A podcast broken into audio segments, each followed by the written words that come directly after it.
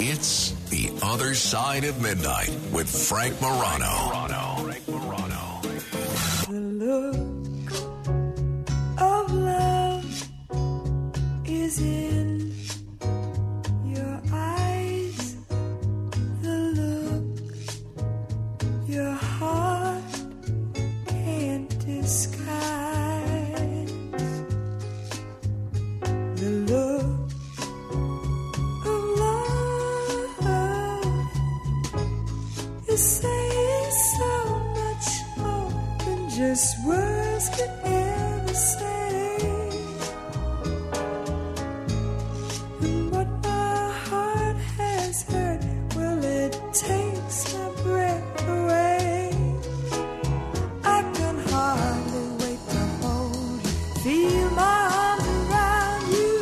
This is the great Dusty Springfield.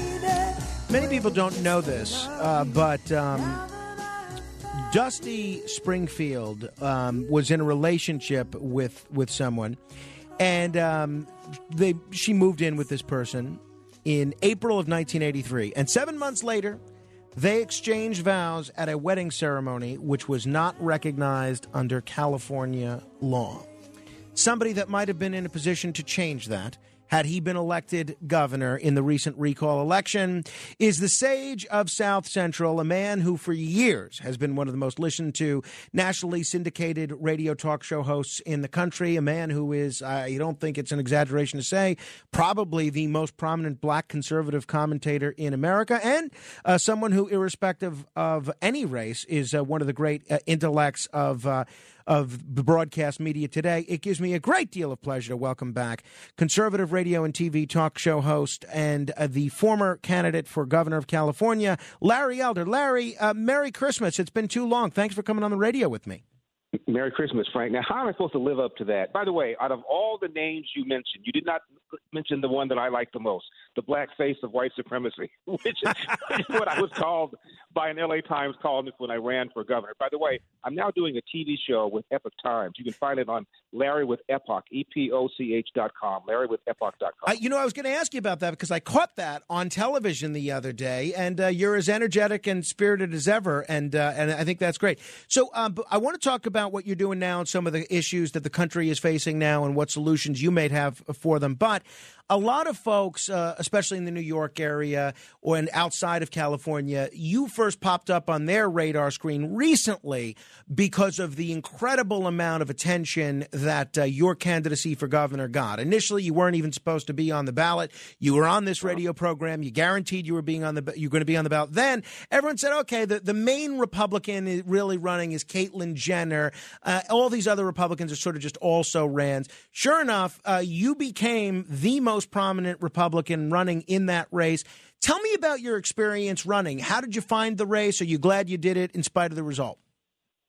Yeah, I'm very glad that I did it. To take your last part first, um, I never thought I was going to run for anything, Frank. Like you, I'm I'm a commentator. I'm an observer. I'm I'm a critic. I've never ever run for anything other than third grade class president. Uh, yes, I won that. I know I know you're going to ask. So I'm 50. so I'm one out of two. And um, but I was approached by a lot of people that I respect uh, who asked me to, to consider doing it. And uh, I waited and waited and waited. I got in it was about seven and a half weeks left. I wasn't trying to be strategic, but that was about the same time that Arnold Schwarzenegger got into the recall election back in 2003 when we recalled a, uh, a Democrat governor. So I raised $22 million in seven and a half weeks. I did 100 events, and by that I mean either an interview on radio, print, TV, or a fundraiser or a rally. Uh, and uh, we got 150,000 individual donors. Mostly half of them were outside of California. Uh, and when I race was over, and by the way, the, the Republican Party uh, did not want me. I was an insurgent candidacy. They wanted a guy named Kevin Faulconer, the two term mayor of San Diego. Uh, and I carried San Diego County by 30 points.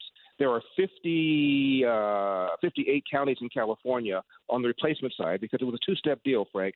If the 50% plus one had voted to recall Gavin Newsom, whoever got the most votes on the replacement side would have become governor. There were 46 candidates, counting myself. I got 3.5 million votes, more than almost all the other 45 combined. I carried 57 of 58 counties, uh, and um, it was an extraordinary race. And when I finished it, I went to Key West to chill out And the reason I gained 15 pounds is because people kept buying me dinners uh, and buying me drinks. And several people said, "Why don't you run for president?" And the more I thought about it, the more I thought it would be easier, frankly, for me to, to, to run and win the presidency than to run and win in California, where a Republican has not won statewide since 2006. All I right. kid you not. I, I want to uh, follow up on a bunch of the things that you said there, but here in New York, we're uh, dealing with this situation involving uh, a congressman elect to a lot of folks believe uh, lied, not believe, but I mean, I think it's pretty much an open secret at this point that he lied to everybody about everything and he got elected. I believe this is a textbook situation for New York to Im- Im- implement some sort of recall formula, not just for George Santos, but for all politicians that sell the voters a bill of goods. Given your experience participating in a recall election up close, what do you think of the recall process? Is that something that New York should take a page from California on? I, I think so. And it's interesting because several times when I was running, uh, I was criticized for participating because I was told the recall was undemocratic. It's in our Constitution. And uh, shortly after the race, there were three members of the Board of Education in San Francisco, of all places, uh, who were recalled because they spent all their time trying to rename schools uh, and shutting down Sure. schools because of the mandate. Uh, over 70% of the voters voted to recall these three left wing uh, members of the Board of Supervisors, and nobody editorialized that that was undemocratic, the way the LA Times said about the recall election of Gavin Newsom. right, or the reason San they said Francisco DA, right? yeah. Yeah, yeah, that's right. All of a sudden, uh, it, it's, it's good government, and they were afraid that Gavin Newsom was going to lose, and that's why all of a sudden they began criticizing the recall election. But it's okay to recall a uh, a soft on crime DA in the Bay Area, as you pointed out. Okay to recall three irresponsible school board members. That's okay, but it's not okay to recall the governor. Uh, I think it's a perfectly legitimate uh, uh, thing. There, are, I, forget how many states have it. I think around 20 states or so have it. I would take a good hard look at it regarding this this guy George Santos. I mean, he lied about so many things. He lied and said he was Jewish. Uh, said that I think he said that his grandparents were in the Holocaust. I'm not even sure that's true. Um, and he lied about where he worked. Uh, and and it's interesting that the New York Times just now decided to look into this guy's background after he got elected. Why didn't they do it before? Yeah, I think that's a question a lot of people are uh, are asking. Uh, last question for me on the um, on the California situation is I, I know you're w- well aware of the criticism that was hurled your way on every level uh, during that race, and one of the things that was uh, thrown at you in the waning days of that campaign is when you were doing prominent national conservative radio shows and going on national media outlets and even a lot of local talk radio shows like this one in the waning days of the election. A whole bunch of people said, you see, the fact that Larry Elder's on WABC talking to Frank Morano in New York instead of being out there in California campaigning or focusing on California media, that shows Larry Elder's not serious about running for governor. This is just a publicity stunt on his part. Uh, let me ask you, Larry, any truth to that? Was this a publicity stunt? Uh, Of course it wasn't. I, I did it because I felt I had a moral, a patriotic, and a spiritual obligation to do it. I would rather not have done it, but so many people I respected asked me to do it. I didn't need didn't need the money. I didn't do it for the money. Obviously, I didn't. I lost a lot of money. I w- was taken off the air right away when I announced. Uh, I didn't need the same. I'm very well known here in California. I did it because I care about the state. I cared about the the crime. I cared about the homelessness. I cared about the way Gavin Newsom ignored uh, science and shut down the state in a more draconian way than anybody else. I mean, we were already near the bottom of the 50 states in terms of our education, uh, and these kids lost another year of in-person education, math, reading. Uh, 80% of the kids in our public schools in California, Frank, are black and brown, the kind of people that people on the left claim that they care about, and they were the ones that were that were severely harmed by this by this uh, lockdown. So that's why I ran. I ran to campaign for school choice. I ran to campaign for lower taxation. We have the highest state income tax rate of all 50 states, 13.3 percent above a certain level. Uh, we've got a 24 billion dollar deficit, uh, and we have a huge unfunded pension liability. I was given a uh, a briefing on our budget. And after the after the briefing, I said, "This isn't the budget. This is a crime scene." And uh, so that's where I did it. I tried to do something about this state for the first time in our state's uh, 170 year history or so. People are leaving California. This never happened before, and they're taking their taxes with them. And unfortunately for me, many of them are taking taking their votes with them too. And that's one of the reasons I believe I lost. You uh, had one of the most listened to nationally syndicated radio shows out there. Uh, the company that syndicated your radio show was quoted, uh, some of the executives from that company after the election saying, This is great. This is probably going to lead to more and more stations wanting to carry Larry. It was a great show. It was doing very well. I would listen driving in every night on my way to work. Um, and I know you're doing great with your TV show on uh, with the Epoch Times. But why did you choose to step away uh, from nationally syndicated radio at a time when it seemed that show was really poised for even greater ratings growth and even greater revenue? A couple of reasons. I had done radio for 30 years. I did TV, by the way, 10 years before I did radio. I got a great offer from Epoch Times, and they're much more flexible in terms of taking off time because I'm oh. going to be, uh, if I decide to run, going to be going to Iowa and, and New Hampshire. I already have taken time off to do that. You really can't do that with radio. These guys are being a, a lot more flexible for that. But I haven't closed the door. In the unlikely event, Frank, that I lose uh, when I run for the presidency, I, I'm still have a great relationship with, with Salem. I just uh, talked with one of the executives the other day, and so there's a chance I may return to radio in the event that things don't work out. Okay, all right. Well, that's uh, that's uh, uh, great to hear from those for those of us that are elder radio fans. All right, let's talk about the presidential race. You used to, as the LA Times uh, pointed out during your election for governor, you used to mock the idea of running for office. Uh, people would always talk to you about running for mayor, governor, even president. You're quoted uh, in this Times article as saying they can't pay me enough, I can't take the pay cut to go into politics, uh, or a bunch of other things that you would say about potentially running for office. Why are you considering running for president now? because I think I can bring a couple of things to the table that the other candidates can't bring. Obviously, I'll, be talking about the fact that our borders are, are overrun, uh, the fact that uh, Title 42 might go away, uh, the fact that we've got uh, a 40 year high of, of inflation. Uh, the fact that we're no longer energy independent. Obviously, we're, I'll be talking about those kinds of things. But there are two major things I think, Frank, I bring to the table the others don't. And the first is I think I can attack this lie that America is systemically racist, maybe with a greater credibility uh, than other people can. My father never knew his biological father, left home at the age of 13, Athens, Georgia, Jim Crow South, when Jim Crow was really Jim Crow, not Jim Eagle, as Joe Biden put it. Uh, my dad cleaned toilets, two full time jobs cleaning toilets, joined the Marines. Uh, he ended up starting a small cafe. And when my dad died, his net worth was a little bit under a million dollars. My dad was a lifelong Republican and told me, my brothers and me, that Democrats want to give you something for nothing. When you try and get something for nothing, you almost always end up getting nothing for something. It is a lie that America is systemically racist. And Barack Obama made things worse. When he entered the White House, both blacks and whites thought race relations were going to improve. When he left, both blacks and whites thought they got thought it, race relations got worse. Why?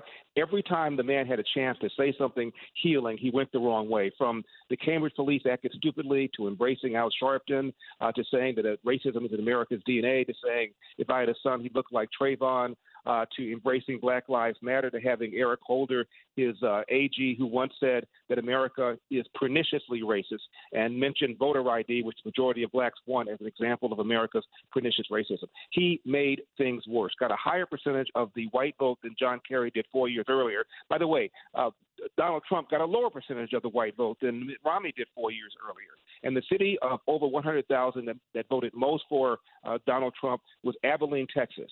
Uh, he got about 85% of the vote. Guess which city, a few months after they voted for uh, Donald Trump, voted for their first black mayor? Abilene, Texas. Hmm. It is a lie that America is systemically racist. The second thing I bring to the table, Frank, uh, is to talk about the 800 pound elephant in the room that our side uh, does not talk enough about, and that is the large number of children who enter the world without a father married to the mother. 40% of of uh, all American kids enter the world without a father in the home married to the mother. 70% of black kids, half of all Hispanic kids, 25% of white kids. And I'll quote Barack Obama. He once said, A kid raised without a father is five times more likely to be poor and commit crime, uh, uh, nine times more likely to drop out, and 20 times more likely to end up uh, in jail. Now, the question is, how have we gone from having 25% of black kids born outside of wedlock uh, in 1965 to nearly 70% now? And the answer is the welfare state. We've incentivized uh, women to marry the government, we've incentivized men to abandon their financial and moral responsibility. And we ought to be talking a lot more about that. Everything else we talk about, crime, dropouts, it's all related to the breakdown of the family, not having a father in the home married to the mother. It, where is the process of uh, where is your decision making process at this point? At what's your timetable for making a decision, and what are the factors going to be in whether or not you decide to run? Well, I've already been to Iowa probably about four or five times and met with the current governor, met with the former governor. His name is Terry Branstad, longest serving governor, not in the history of Iowa, in the history of America. Served governor for 24 years, and I've met with him. I met with his son. Uh, he knows the state. Both of, both of them know the state well, and I have a good relationship with him. I'm not saying they're endorsing me, but I've got a good relationship with them. I've given a number of speeches, fundraisers. I campaigned for a guy named Zach Nunn, uh, who won his congressional race in Iowa, uh, and I campaigned for some other people out there. Uh, and I've been to New Hampshire. So if I decide to run, probably I'll announce sometime in late March, early April. Of and next of year, of 2023? Yeah, mm-hmm. yeah, of next year. And one of the factors will be whether or not I can attract uh, a sufficient money. Uh, probably take about three or four million dollars to run credibly uh, in Iowa. I'm going to need to raise money. I've got a PAC called ElderForAmerica.com. I'm asking people to throw a little something in the tip jar and help me out. And if I can get some, some uh, major donors uh, or some small uh, amounts to to uh, to raise that kind of money, uh, then I'm going to go for it. The uh, obviously you're more well aware than anybody that uh, the most prominent Republican presidential candidate so far, at least declared presidential candidate, is former President Donald Trump. And uh, a lot of folks that are uh, diehard uh, Trump supporters, they view uh, anybody that would even consider running against Trump, whether it's Ron DeSantis, Mike Pence, Mike Pompeo, you, Nikki Haley, or even Larry Elder, as being incredibly disloyal to someone that they view as a, a great president. Obviously, you've got a a very unique message and a terrific message that I don't think any of the other candidates talking about running on the Republican side would be in a position to highlight. But are you opposed to Trump as the nominee? If he emerges as the Republican nominee after a primary contest, could you see yourself supporting him? Or uh, are you firmly in that Trump alternative camp? Oh no, I could see myself supporting him. I thought he was a great president. I campaigned for him and with him when he ran in 2016. And when I ran out here for for governor, there were, uh, as you pointed out, Caitlyn Jenner, uh, the former mayor of San Diego, another guy named uh, Kevin Kiley, uh, that the state party wanted. Uh, the former uh, uh, candidate for governor, the one that Gavin Newsom defeated, his name was John Cox. He ran in the recall. A guy named Doug Ose, who was a former uh, uh, member of the House, he ran also in the recall. I didn't say one negative thing about any of my Republican rivals. Uh, they did not return the favor, but I didn't say one negative thing about any of my Republican rivals. And I don't intend to do that here. I think Donald Trump was an extraordinarily effective president, I, and I have no issue whatsoever with him becoming the, the nominee again. I'm just going to talk about the kinds of things that I mentioned. Again, most notably the lie that America is systemically racist and the fact that we need to begin embracing fathers, uh, and, and that's we have a fatherlessness crisis in America, and we need to talk more about that. If people just tuning in, we're talking with Larry Elder. You could uh, catch him on TV regularly with this TV program that he does with the Epoch Times, or you could check out his uh, political action committee by going to elderforamerica.com if you want to learn more about what he's up to and if you want to offer a contribution as he goes through this process of considering a presidential run. Larry, uh, again, not to sound the same question that I asked you about the governor's race, but there are some people that are all raising, uh, already raising the prospect that this is a publicity stunt. They look at other uh, people that have run for president who were perceived as uh, not necessarily having a great shot at winning, but ended up getting a national TV platform. Folks like Al Sharpton or Andrew Yang or Alan Keyes, uh, Mike Huckabee. Is this, would this be, in addition to being a forum for talking about ideas, would this be a publicity stunt? Well, once again, no. I mean, look, look, at Donald Trump. When Donald Trump first announced, virtually nobody thought he had a shot. This guy uh, hadn't even held office, had never been a general, never worked in government, never even ran before. I at least ran uh, for sure. the fourth fourth uh, biggest economy uh, in the in the country. Uh, Jimmy Carter came came out of nowhere. Nobody gave Joe Biden a chance. This was his third time. Uh, and it looked like he was not going to not going to make it. So the idea that uh, I've got no shot and this is all publicity stunt. Uh, again, I, I already have a national uh, platform. I already have a big social media footprint. I already had a nationally syndicated show with 1.5 million or so people listening to me every day. Uh, I'm, I'm already there. I'm doing this because I give a damn about America. I think America is worth saving, and I think that, that we're in trouble with its wokeism, uh, with the infusion of all these left wing people coming out of universities. They couldn't get jobs in universities, and now they go and work for places like Twitter and Facebook uh, and YouTube and Google, and are undermining the foundation of this country. And we're at each other's throats unnecessarily. So I want to do something about that. It, about I know until about 20 years ago or so, you were actually a registered libertarian, and you identified as a as a libertarian. Is there any scenario in which you could see, if you don't get the Republican nomination in 2024, that you might run for president as a libertarian or a third party candidate? Well, correction. I've never been a registered libertarian. I am a small L libertarian uh, and a registered Republican, just like Milton Friedman. And no, I would never run as a libertarian. Uh, all, all, they, all they do is siphon away votes uh, that otherwise would go to the Republican Party. There are several races around this country where if the Libertarian hadn't gotten the three or four or five percent that they often get, we'd have a uh, we'd have control of the Senate. So no, I would never ever consider doing that. But I'm not a registered, I'm not a capital L Libertarian. Never have been. Is it safe to say that you are a vote against reparations both in California and in other states that might be exploring it? Reparations is the extraction of money from people who are never slave owners to be given to people who are never slaves. The whole thing is absolutely absurd. Uh, it happened slavery happened so long ago, figuring out who, what, where, when, and why, and and only about, according to Michael Medved, my former colleague at Salem, only about five percent of white people have any sort of generational connection to slavery. Uh, it's it's absurd. And are we going to go back to Africa and get money from them? Because without the complicity of African chieftains, uh, the African and the Arab African slave trade never could have taken place. You know that movie that's out right now called The Warrior King or Warrior Woman? Sure, I haven't seen it, but I've, I've the, heard of it. The, yeah. the, woman, the woman king. Mm-hmm. Uh, the, the the the bad guys are the white slavers, when in reality the Dahomey uh, group of women, and they did exist, were were trading partners with the white uh, slavers because they would raid uh, neighboring villages, capture the, uh, the, the, the, the people, sell them off uh, to the uh, European slavers, uh, and we're supposed to forget all about that. So if America were to were to uh, pay reparations, do we then go to Africa and to the Middle East and, and get the money back from those guys? That's a great question. Uh, could be a way to fund the campaign. Who knows? Uh, uh give me your thoughts on the Supreme Court decision on Title 42 yesterday. It looks like uh, Title 42 will remain in place until at least February, until the court can make a, a broader decision on the Biden administration's plan to do away with Title 42? Well, well, it's common sense, and I'm happy you pointed out it was the Biden administration that initiated the lawsuit to overturn uh, the implication of, of, Title 42, just as they uh, pulled back from other Trump policies, including the Remain in Mexico policy, and we have this disaster on the border. By the way, most people are unaware we have a disaster on the border. I just saw a poll that found out the average American believes that uh, that 250,000 illegal aliens came into the country last year. They're off by a factor of 10. That's because I watch Fox News, I watch Bill Melugin uh, do his report, and I cut over to CNN or to MSNBC, which is what I call it, to see if they're covering it. They're not even covering it.